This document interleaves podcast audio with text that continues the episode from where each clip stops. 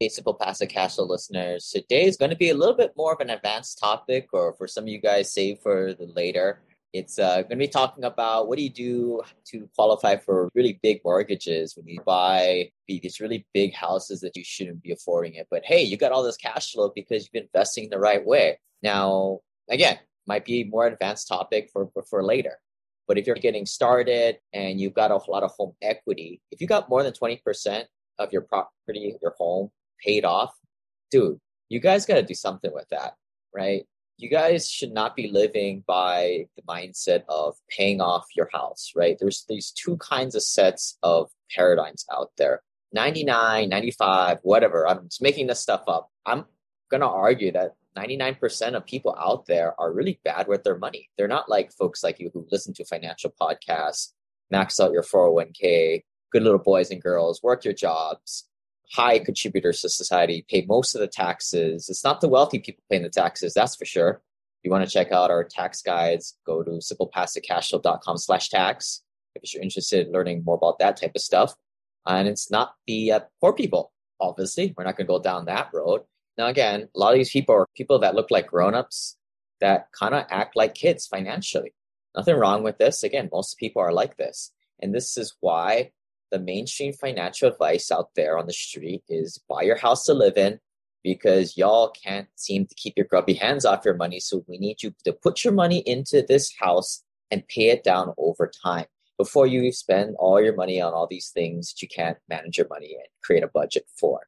But again, a lot of you guys aren't like that. There's a paradigm shift here in the type of advice. You're moving away from this Dave Ramsey world where you're told to pay off your debt, and you use debt now responsibly. And this is why you listen to this channel, and you are supposed to use, you know, debt to your advantage. What I would suggest is go to simplepassivecashflow.com slash HELOC. If this whole concept is new to you, I'm going to suggest check out some of the articles I wrote in Forbes at simplepassivecashflow.com slash debt. It, it is a mindset shift. And I think the, you know, that you understand it, but you may not embody it. And you got to get around other people, right? You got to join our mastermind group, getting around other people who are, you know, taking huge H E L O Cs and then taking it to the next level, getting like things like secure back line of credits, secure line of credits on the infinite banking policies is the next step. And for somebody who's just thinking about refinancing their home, that might make their head explode. And because it goes against everything we've been taught. And like I always say, take advice from financially independent people moving on this path, not from your parents, your friends, family.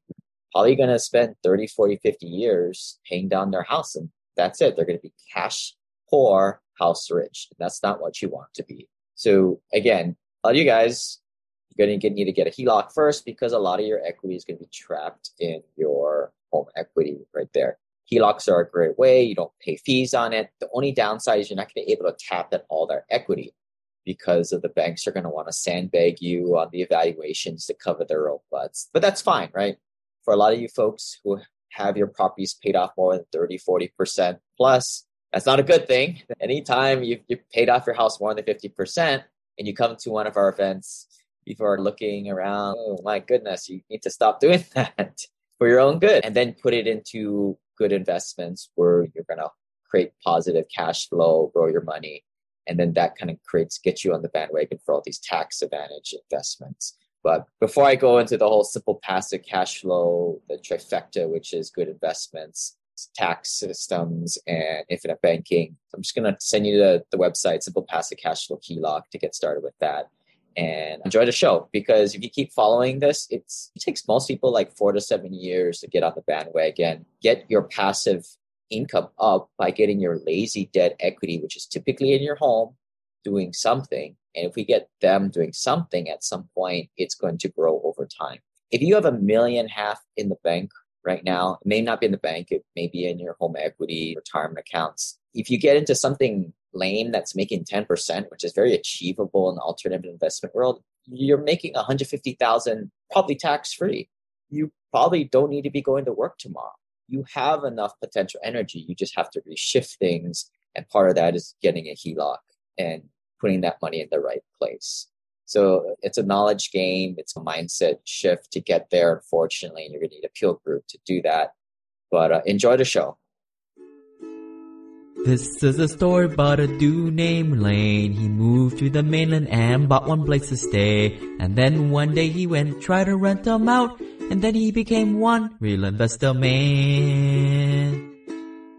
Hey folks, I got my buddy Benson Pang, a lender out of California, to help me out with a personal issue that I'm having as a business owner. I am pretty good with my taxes and deductions, but in terms of dropping down my taxes, I, I drive it way down. If you guys want to see my taxes, I think last year I paid, my A G I was twenty-five grand, two thousand eighteen or twenty. And then this year, it's probably going to be something very similar. I haven't gotten it back. Definitely like nothing, of course, but which it screws me for going into loans. Now, I co-sign on all my general partnership syndication deals, but it's totally asset-backed. And the funny thing is they don't care about credit score on my tax returns. They just base it off of the asset and my personal net worth. But unfortunately, I can't go buy a house here in Hawaii because I don't fit in their stupid box. For those of you guys who are business owners, this podcast is going to really pertain to you guys. And it also may pertain to you guys for those success stories out there. You guys want to buy those one, two, three, four million dollar plus dream homes. I think today's podcast is going to pertain to you guys. But this is the second time we have Benson on the podcast. But hey, Ben, you tell us your, your engineer to lender story real quick.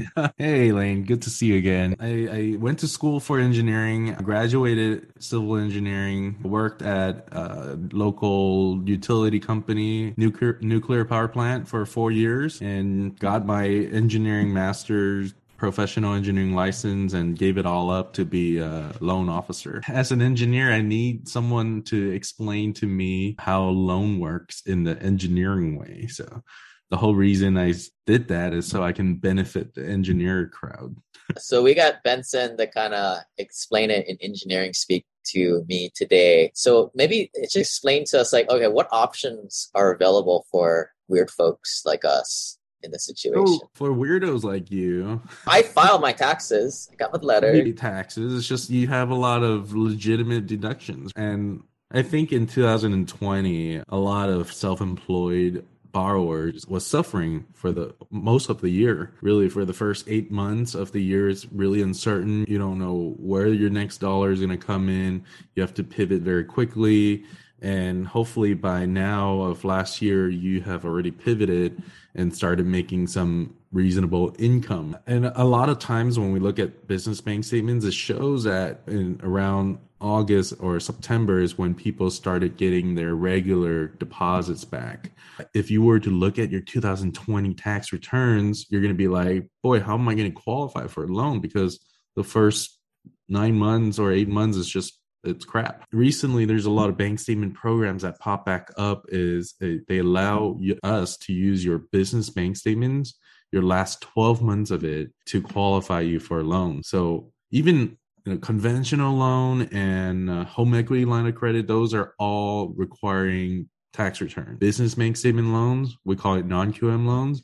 They don't look at your tax returns and really only look at your business bank statement. So I'm right to think like the Fannie Mae, Freddie Mac route is no bueno. It's don't even waste my time. Yeah, I'd take a look at it just to see if you qualify. There are things that I can add back. But for the most part, yeah, you're right. It's going. We typically glance at it and go straight to the business bank statements. And a lot of people ask, oh, I also have a lot of expenses on the business bank statement. My answer typically is like, don't worry about the expenses. We look at the deposits, legitimate business deposits, and then fifty percent is the most we'll take from it. We'll deduct fifty percent as your expense ratio. In cases like real estate agents where they, they don't have a lot of expense, so we just need a C P A letter saying that, oh, their expense ratio is ten percent or fifteen percent, and we can use most of that business deposit.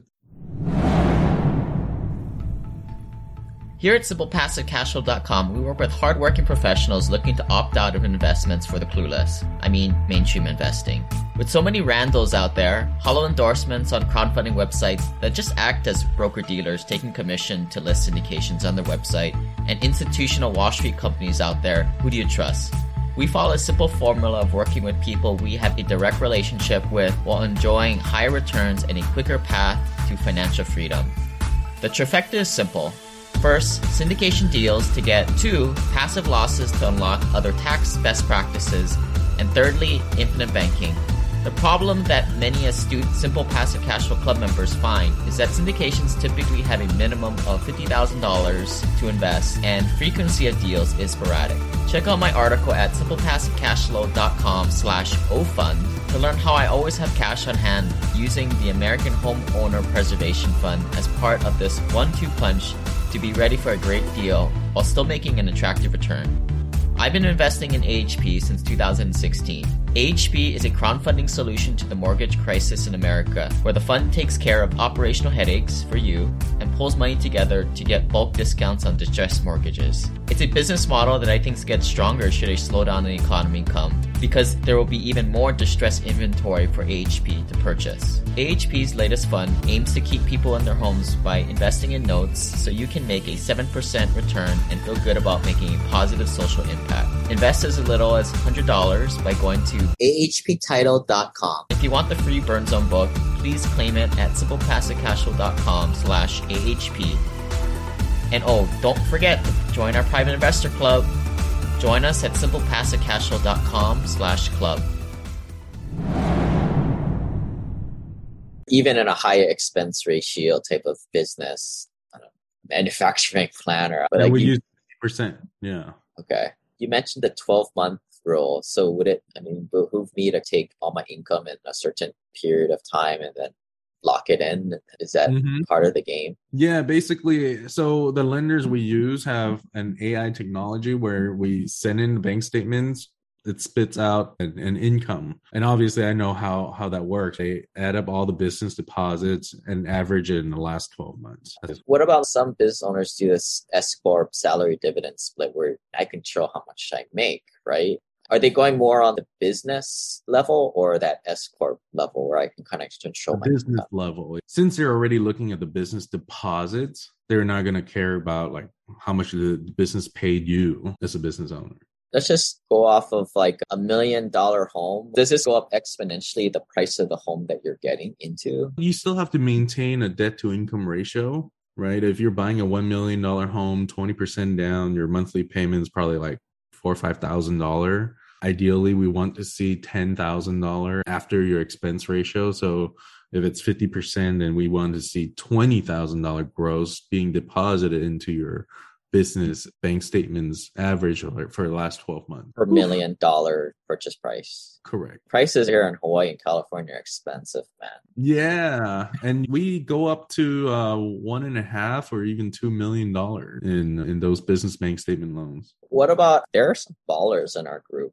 What do you do when you're trying to buy like a five million dollars home? I asked the question because like I rent where I live and I should probably buy, but I just do it to motivate the young guys, give them somebody to aspire to, a good role model. So I don't buy my house to live in. And I've been using this whole thing as an excuse, right? Oh, I can't qualify for a loan, but that's why I'm asking you the question. What do you do when you're at end game and you actually want to have a place that you just want to sink money into as a money pit and you want to buy a five million dollars or ten million dollars house? What are the options for that?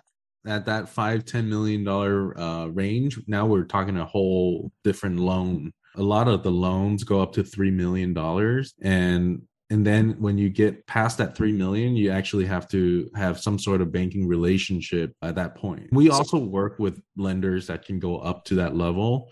But now we're talking about, okay, are you a private banker with X Y Z Bank? And now they can hook you up because you have twenty million dollars sitting in that bank.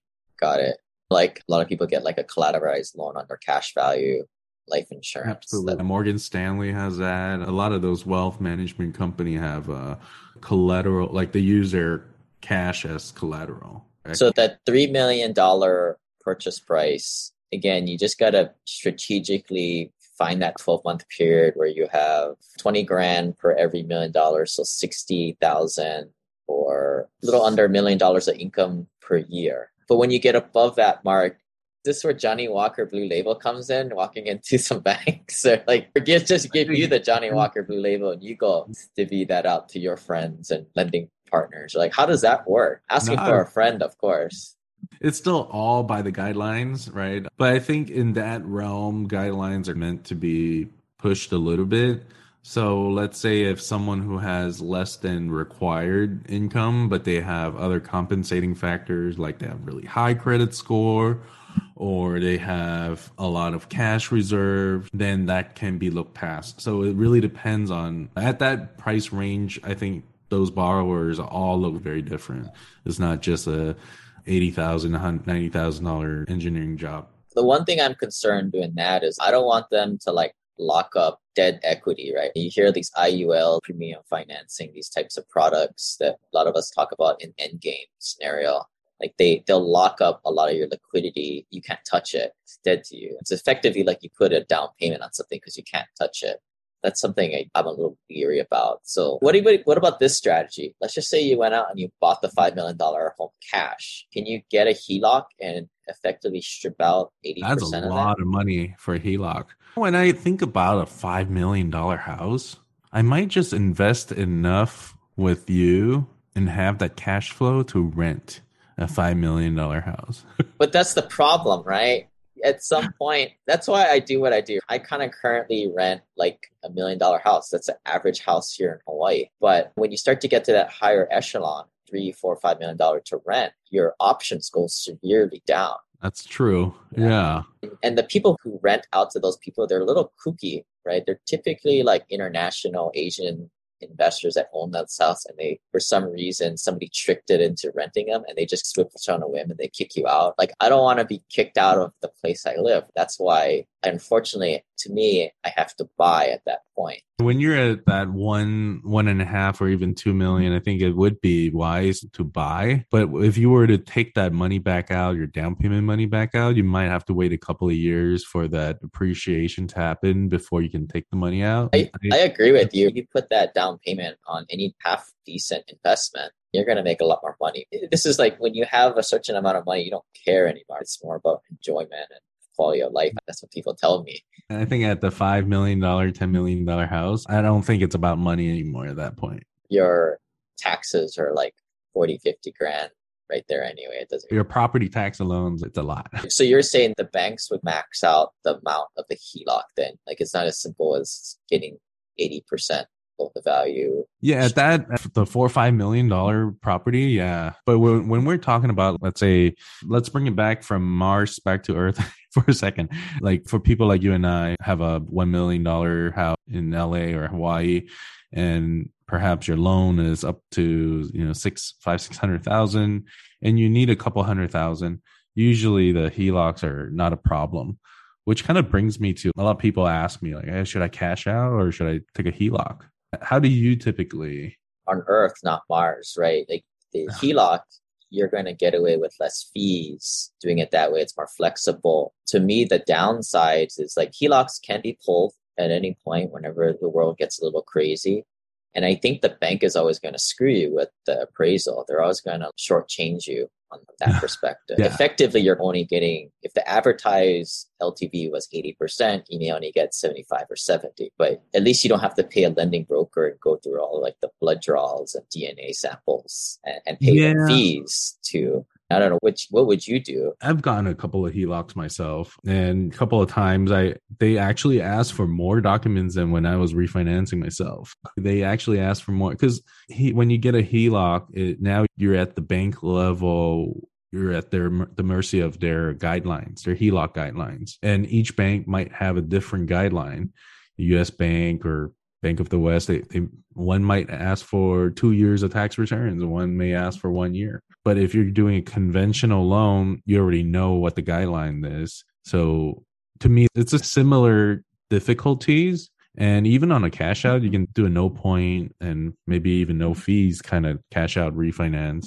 The pros and cons is number one, I need I need a H E L O C. Oh, why do you need a H E L O C? I need access to money from the equity, right? From my house. Why do you need it? Is it for short term or is it for long term? To me, H E L O C is more like the short term, like you said, less secured because they can pull it anytime. When there's an economic downturn, they can pull it to today, tomorrow. Wells Fargo froze everyone's personal line of credit, even though they unfreeze it, I think, a couple of days ago. But it shows that they can do what they want to do with their line of credit. What and, about... Uh, the jumbles is a conventional financing, right? So for me, there's no chance that even looking at that. Yeah, when it comes to jumbo, you, you're looking at even lower debt to income ratio, right? forty-three uh, debt to income ratio instead of forty-five or fifty. And they ask for more documents. So a lot of times in L A, our clients who are looking at one point one, one point two, we and twenty percent down, we sometimes help them do what we call a piggyback loan, where they get the first loan as a uh, conventional loan, Fannie Mae, Freddie Mac loan, and then a second as a piggyback H E L O C. So it's a smaller amount where they can manage to pay off in the next ten years. Again, H E L O C has a ten-year draw term, adjustable rate. It can turn into a fixed loan after ten years at market rate. And that, like, whenever that fateful day comes, when I give you that call, you may do choose to piecewise it in that fashion or go to somebody in your black book to get the whole thing as a business loan. Or the non-Q M. See, that's a thing too. Bank statement is just one of them. There's ten ninety-nine loans where you get a ten ninety-nine, you're a truck driver, you could be a real estate broker, and you get a ten ninety-nine. I can go off of that ten ninety-nine instead of bank statements. And or if you have a couple million dollars sitting in the bank and you just don't have active income, we can actually use something called asset depletion loan. You you have two million dollars, we divide by eighty-four, and that's your monthly income. That sounds like a lot of people in the mastermind are getting, like, they're stuffing their cash value. And over time, maybe it goes to over a million dollars. They they can take the loan from Penn Mutual or whoever they're working with at five percent. Or they can take it to one of these little small banks and get three point five. That seems to be that option for that. Is that the same term for what that is? Yeah, you can actually get a bank statement loan or asset depletion loan for three and a half, depending on your down payment amount, credit score, range between three and a half to four. So that's another option. Mm-hmm. What about another person mentioned to me that just getting a straight up business loan, not on your house, but you get a business loan on your business. But then you just use that to pay cash for the property and you collateralize the loan with the property. I would say if you can get it collateralized using the home instead of a business loan, that would be the wisest, just because it's going to be stupid expensive to get a business loan. And they always trick you. I got a letter from American Express the other day. Oh, working capital loan, only zero point seven five percent. I'm like, oh my God, zero point seven five percent. I thought it was per year. And then I looked into the fine print, it's per month. And if you multiply that by twelve, that's nine percent interest rate. Yeah. That's how all these online banks make money, right? Like they're all free and they have good services, but they send out these teaser rates for working capital or essentially like payday loans for business owners or online people. Yeah. And that's how they're making money. That's all online banks are. And sometimes I just like to look at those letters and try to call in and see what they really are. And I got offered a thirteen percent interest rate loan by some lend me dot com or something. And I'm like, dang, that's predatory. I mean, it's white collar payday loans, essentially, on the internet, uh-huh. essentially what it is. That's why we do the infinite banking, right? You stuff money in there and you don't have to deal with one of these guys. You can just bank from yourself. You bankroll yourself. Yeah. And you got to start young too. It's not something you want to start. You start whenever you can. You can be twenty-five year old. You can be fifty-five year old. You just got to start it somewhere. Never too late to start infinite banking. Going back to this uh, first world problem, big home purchase, which by the way, I'm not doing, guys. Relax. Because, oh my goodness, that's a too expensive home. I'm kind of just curious, like what the interest rates are, what are the options, planning ahead, but it exhausts all options. All I'm hearing is just, well, go talk to you. There's a way to do it at the end of the day. I think if you're, Lane, if you're comfortable living in it for the next five, ten years, I think it might be a good time to consider, to weigh out the options. Folks, uh, if you guys are in similar positions as this going to Mars scenario, uh, reach out to Benson Pang. Uh, and he'll help you out. You guys can guinea pig it for me. And then that way Benson knows what to do when I finally come knocking. When you get that ten million dollars property, we're going to party in it. One of these days. Thanks for jumping on, Benson. Appreciate it. Hey, thanks, Lane. This website offers very general information concerning real estate for investment purposes. Every investor situation is unique. Always seek the services of licensed third-party appraisers and inspectors to verify the value and condition of any property you intend to purchase. Use the services of professional title and escrow companies and licensed tax, investment, and or legal advisor before relying on any information contained herein. Information is not guaranteed, as in every investment there is risk. The content found here is just my opinion, and things change, and I reserve the right to change my mind. Above all else, do your own analysis and think for yourself, because in the end, you are the only person who is going to look out for your best interests.